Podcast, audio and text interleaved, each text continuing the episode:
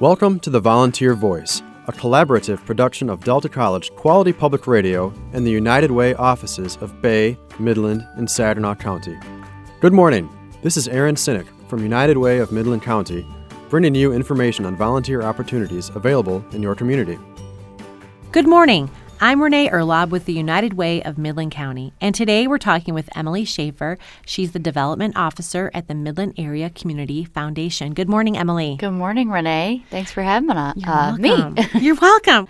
Can you tell me about the Midland Area Community Foundation and the impact it has on our area? Yeah, thanks for asking. So, the Community Foundation in Midland is all about providing philanthropic leadership and, and encouraging collaboration and giving today and in the future. So, we're built on the power of endowment funds, so giving for good and forever. And the project that I'm going to talk to you about was started because of some passionate community members that have endowment funds to support this project. So, So tell us about this volunteer project that you need volunteers for. Yes, so tis the season. It's Santa House time. So it is the holiday season in downtown Midland. And so the Santa House is getting ready to open up, and we need volunteers to be Santa's elves. And we also need volunteers to be train conductor because we have a train that runs all throughout downtown Midland during the Santa House season, too. So we're looking for volunteers for that.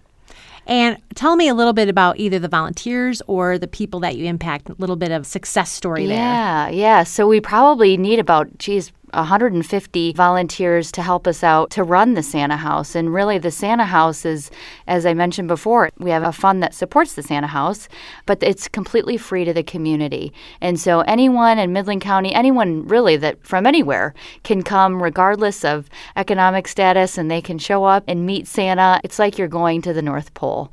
And so, Santa's there, and we have elves that are just greeting families and making sure that their experience is sweet. They get a little gift after they're done visiting with Santa, they can write them a note.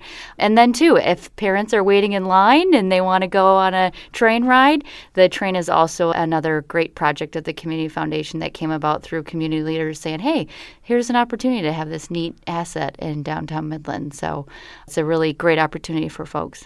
And what do you hear from the volunteers? Like you get, I'm sure you get people that come back every year. So any, what's kind of the reason why they come back? What yeah, do they tell you? we actually give those those VIP volunteers, if you will, we actually open it up in the summer for them to even get the slots because we realize that we want to give them kind of first dibs.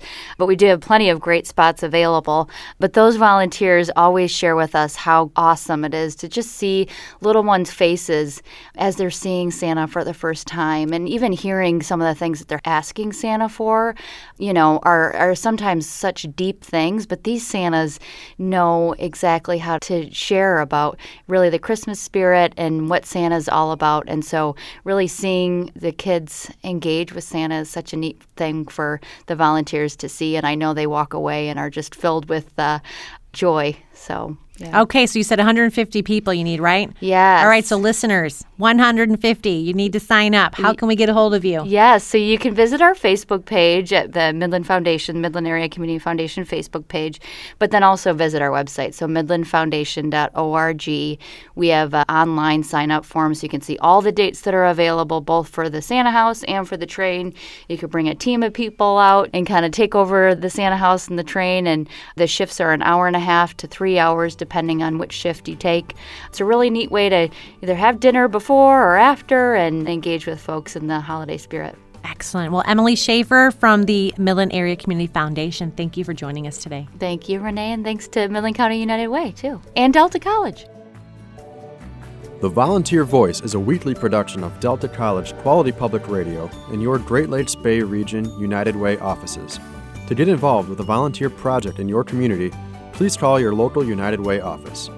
And don't forget to join us next Wednesday at 6:45 and 8:45 for more volunteer opportunities on the Volunteer Voice.